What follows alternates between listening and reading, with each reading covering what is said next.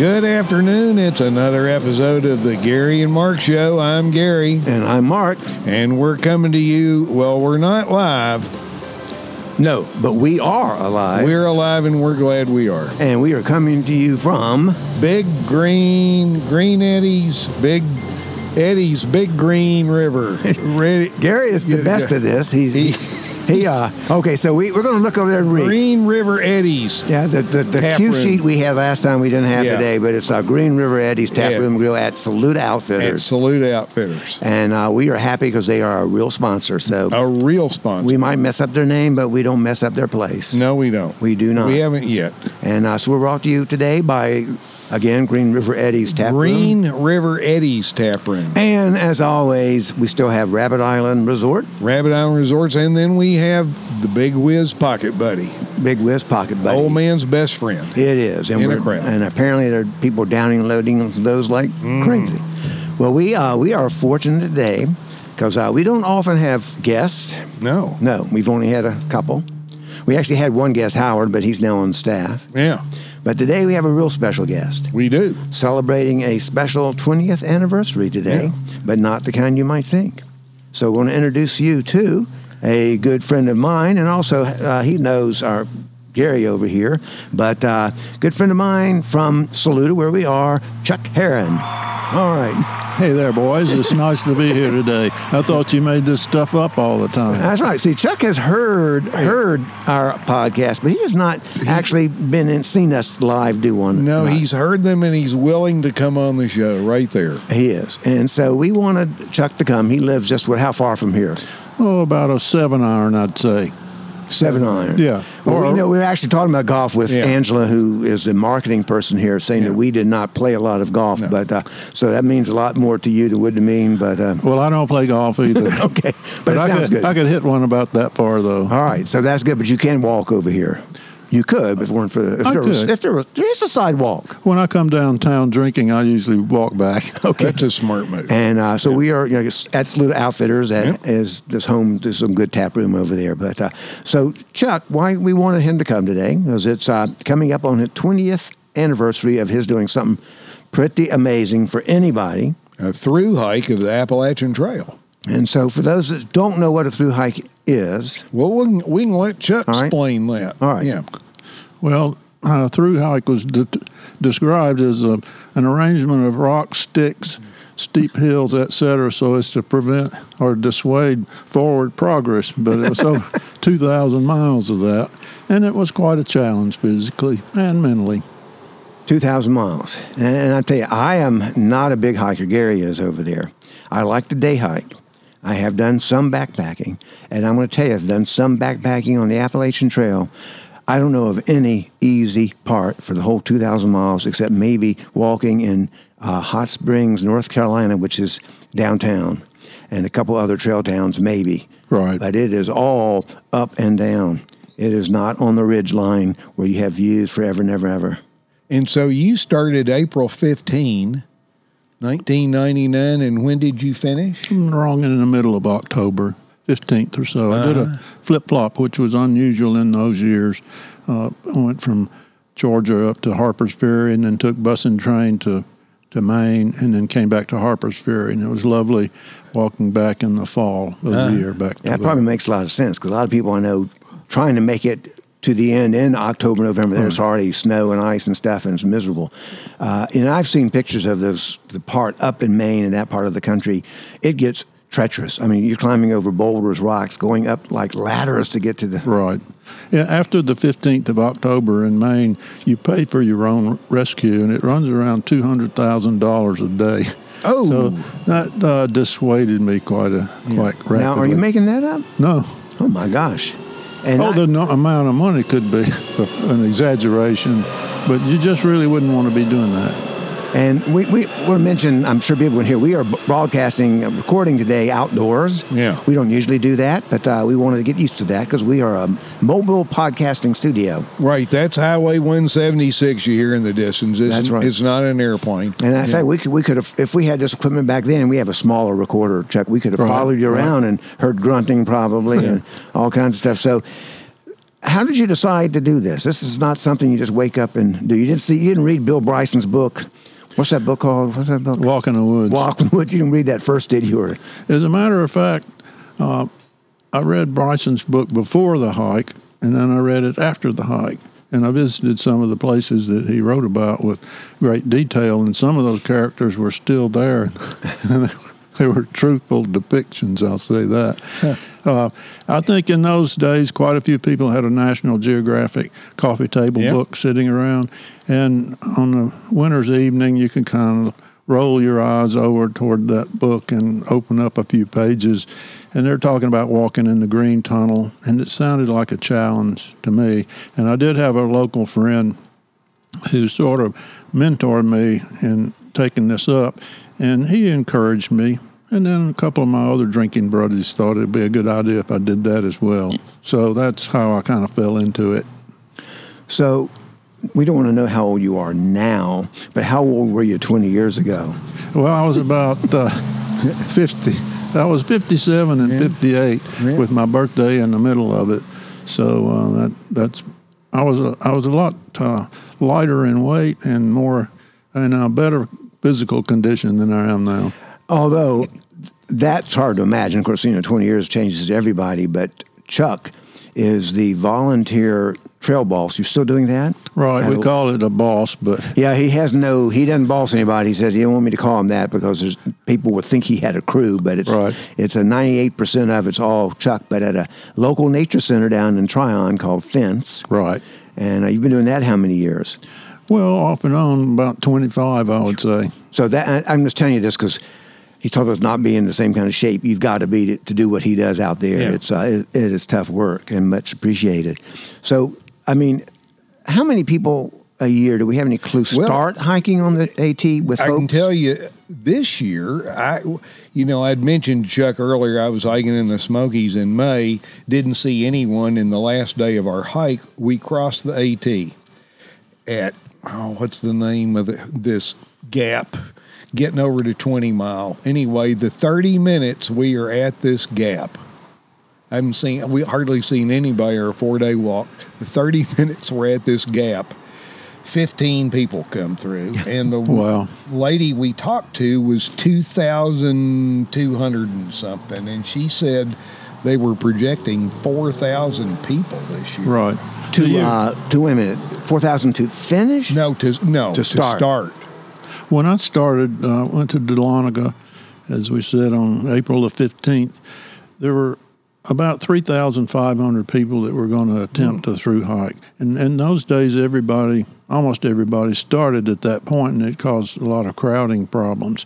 When I got when I finished my hike, I think 350 people of the intended through hikers, and somebody said that's about right. Usually about 10 percent. huh Uh, yeah, I'm amazed even that many can get through because I'm telling you, if you have not done that, it is not easy. And you're carrying a pack weighing about how much back in those days? Well, I hate to say, when I started, I had 57 pounds. Sounds like Bill Bryson.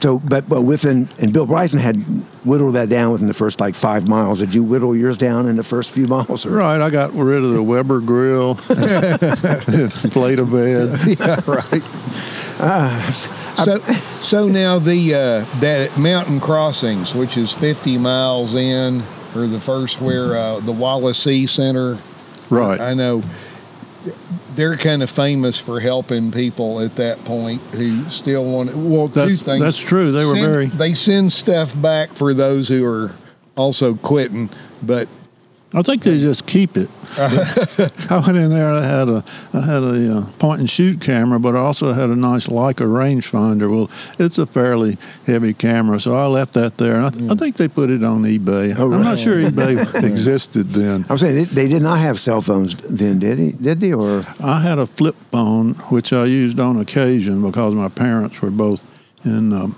ill health in the elder years, and I let a few people call their mommy on yeah? phone. Yeah. That's a, you have to take it up top of the ridge if you want to call your mama. So uh, that's that's cool. You had the did that. technology was quite different. You had to be camping near the cell tower to Uh-huh. get through. so, uh, imagine in a 2,100 miles or so. How, how many times do you think about quitting? Any? The only thing that worried me was the condition of my feet. I've had blisters Mm-hmm. before, but I never had blisters under blisters, Yeah. under blisters, and they can go in quite deep. You can feel your pulse in your in Oh your my God. heels, especially. Did you have to take off a few days, let them heal? No, I never did that. I just took awful lot of ibuprofen. I would sit down on a log to take a break and then get started again. You got to take a couple more ibuprofen. Did you wear out uh, uh, more than one pair of boots? I used uh, three different pair, but uh, one pair of Ass Clarion was my favorite. Uh, when I got to Maine, the boulders there are huge, and a lot of them are submerged in the earth, and the tops of them sweat from condensation. If you got any, if you lost any grip on your on your tread, and you take a stride, it's like stepping on a banana. So I, I bought I bought a new pair. Fortunately, you can just wear those right out of the box. Yeah. Gary over here used to work with a Diamond Brand Well, Outdoors, yeah, so yeah, that was a that was it was kind of a kind of a beefed up sneaker in a way. Right. Yeah, yeah, not real, not heavy leather, but you know, ninety nine. So it's been twenty years. Do you wake up now and go on this day, twenty years ago? Here's where I was. Yeah, we can look at my little Appalachian Trail yeah, data he's, he's book. got that 1999 still here. Some of those uh, dates are, are projected because I wanted to have some idea of what I was Uh-huh. shooting at. But uh, instead of getting in better shape, I kind of got in worse shape, so I fell a little behind on my schedule. I did want to mention something about Yeah. Gary here and about Diamond Brand and, and 20 years ago. The marketing situation uh, was more an assistantship back then, and outfitters are known for experiencing what you're getting ready to experience. They're not just marketeers. Uh, so it made a huge difference. He had sales staff who had hiked and carried weights and so forth, and they were they were a great help in uh, advising me what equipment to get. Is that where you got most of your gear from? Yes. I'll bet. Yeah, Johnny Zumstein. I was trying to think. He was working there back then, and he. I'm not sure what year he'd done the trail, but earlier in the '90s, Right. we had a couple of guys and girls who Uh-huh. had through hiked, and me. You know, I. In I haven't been out for longer than a couple of weeks in years, so I'm. I wonder about going out an extended trip like that. Like, did did you take a? But you you wouldn't take a day off ever. You have what's called a A zero zero? a zero Yeah.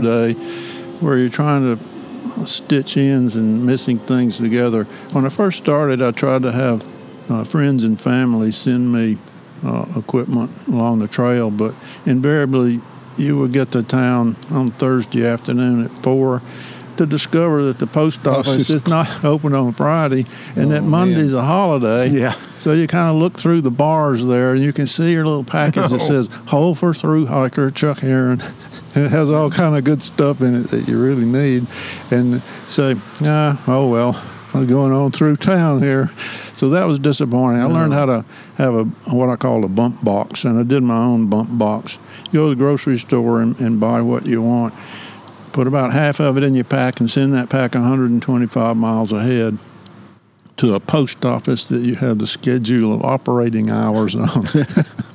so that worked. That worked pretty well. And these days with the, the internet, you could those hours be pretty accurate. But if you're using a trail directory or something, it you know by the time that comes out, they may have changed their hours or days. So But in those days, the ATM machine in Hot Springs, I think they put hundred dollars in it a week. Oh, so I, I got there, and there wasn't any cash to be had. So you had to be fairly industrious about economics. So were you able to stay in the hostels or hotels or motels ever? Or I stayed in a hostel if, if it were were known uh, with trail chatter as being an interesting and a nice one, nice people and so forth. That was fun because they're they're quite famous, and and trail talk is always about that. Uh, the shelters. I liked the shelters a lot better when I got to New England and I was heading back south, and there wasn't anybody in the shelters. If you've ever been in a, a shelter in the Smokies behind the chain link fence and and hear uh, 14 people snoring, not synchronized, not like Katie did. And then the squeaking uh, chain link door opening and not closing back immediately and say, How about shutting that door? We don't want the bear in I would here. say what's the, what's the chain link door or gates for? right. for uh, the bear. The shelters in the Smokies were pretty grim. And uh, I imagine you had mice in most of those shelters. Oh yeah, they run. They start on number fourteen and run over his chest, and on the thirteen, leap over to twelve, right on through, and the tin cans in the ceiling swinging. Yeah, we used to have a summer camp. We, that was an issue um, every single night. Was Yeah. big stories to tell. So, did you um, have a tent? Was that where you stayed Right. the other nights? Yeah, I used the tarp. Uh, they used the one man tent, and uh, it it was it became a hotel. Really, it's quite roomy. A couple of times I tried to use a like a bivy sack, Mm-hmm. and when you get in a bivy sack. Mm, it's kind of like being filler in a sausage. You can, you can't even you could not even get your Uh, t-shirt off. Yeah. And then the, the water would hit the the fabric, and it was like having a cat pee on your on on right in your face through your tent. Well, that's attractive. Yeah, that, That is. right Not, there. I can- not, all, not that attractive. all those all those people out there that were wondering are they going to do the AT now? That that put them over. Uh, okay, so that was another question I have in just a minute. But before that is, would you, if you were like fifty something again, would you ever consider doing it again? No, my feet hurt too much right now. Oh, you mean if, if I hadn't done it? In other words, knowing what you've done, you know, how hard it was, would it be something? Would, would you tell other people you ought to do this? Uh, I think it suits certain people. Uh, it, it takes it's a selfish thing to do, and you're single tasking. Nowadays, people especially are not able to deal with that. It's hard to have a conversation as long as we've been talking here right now with anybody you know. They change the subject or go off, leave the room, or get on their phone or whatever. So keeping company with yourself is quite a challenge. It is physical. Most of the people I ran into who really made it all the way were in some transitional stage. They lost a, a mate, or they were going from grad school to their doctoral post grad to Lord knows what. Have you ever kept up with any of those people in your Not hiking really, no. What, what was your trail name? Do you, I was buzzard wing. how'd you come up with that? Uh, it's kind of related back to some of the childhood stories I had read. I, was, I think somebody might have been in one of the Old Yeller or something like that. Had a friend whose name was Fodder Wing. but when you hike when you hike the trail in Georgia, especially, the buzzards hover on Yeah. the on the escarpment on the updraft. And they got a, a reddish eye and a yellowy nose, and they just kind of roll that eye around, and say, "How you feeling today?" I can I can picture that. So you have two grown sons. right. So they're not the age you were when you were hiking yet by many years. But would you ever think they would want to do that? Or they have the temperament they could do that? No, they live in a different paced world. I think we all do. I think uh, They're entertained by different things. That single tasking to drive an average person insane. I used to think, how many how many languages can I say hello and goodbye in? And it went all went all back to my Latin, whiny, weedy, wiki, and Yeah. amoa masa mot. Latin, and- amoa, oh, yeah. I don't know what they're talking about. Oh, I had that. I You thought did. I was going love crazy. you, Yeah. My high school did not teach Latin. T- taught Spanish, but or, I mean, didn't even teach Spanish. Taught French when I was there, and Right. I, I won't get into that. That could be a whole podcast. but uh, so was. Go ahead. I was say so. Here we are, August, what twenty sixth? I think so. Yeah. They go into the middle and it works backwards. Yeah, to 'cause the- you- 'cause you to flip-flop. Ferry. So is this same book published these days? This is the Trail Guy. I, I've seen different versions It of seems like now the one everybody likes is that, uh, Lightfoot. you know, or something Bigfoot, or he's got some kind of a name, Right. and it's got you got all the elevation in the Right. bar. Yeah, and it's all in one. electronic now. It's, it's Yeah. digital too. We used to get into town, and you wanted to get use the landline to make a phone call. Yeah, yeah. And then this is going to sound sexist, but there was there was frequently an attractive young girl, a blonde typically, uh, at the head of, of the line of maybe fifteen or twenty grubby looking other people, and she was talking to her mother about everything she did today, and yesterday, the day before. and everybody else is kind of shifting weight from one foot to the other. Some of them still have their packs on, going like, I just want to tell mom I'm alive and find out if she is also. So, but now everybody has a has a phone, and uh, Oh yeah. it's a different. It's like a virtual thing instead of an actual. Well, uh, this summer I, I was up in um, New England and we were on the AT just for a day hike, and so it's the first time I ever came across a box that had Trail Magic written on it. Right. Did you? Did they have that when you were hiking, where people would leave things for hikers, goodies? The year I hiked, '99 was very dry. Quite a few people in uh, urban areas had a garden hose run out to the fence behind their house and about 16 milk jugs with, with water in them. I, I got to places uh, where the, the water supply was coming down a drop at a time. And, and people were sitting around collecting. Okay, you got 15 drops. How about moving over?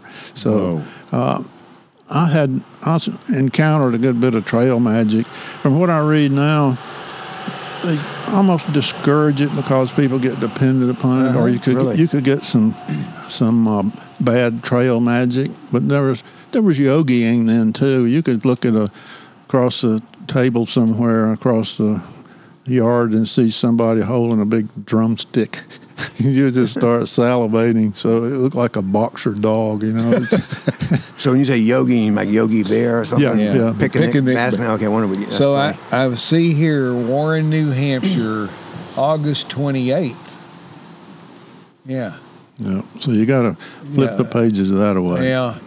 So South. Yeah. so that, that so uh, from uh, you started in April until October is what six months? October? Six and a half. Six and a half months. Right. So, if anybody came to you today in shape and said, Chuck, I know you've done this.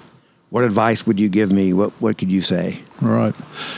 Well, even at, at that time, I did a huge amount of reading, and it was it was available.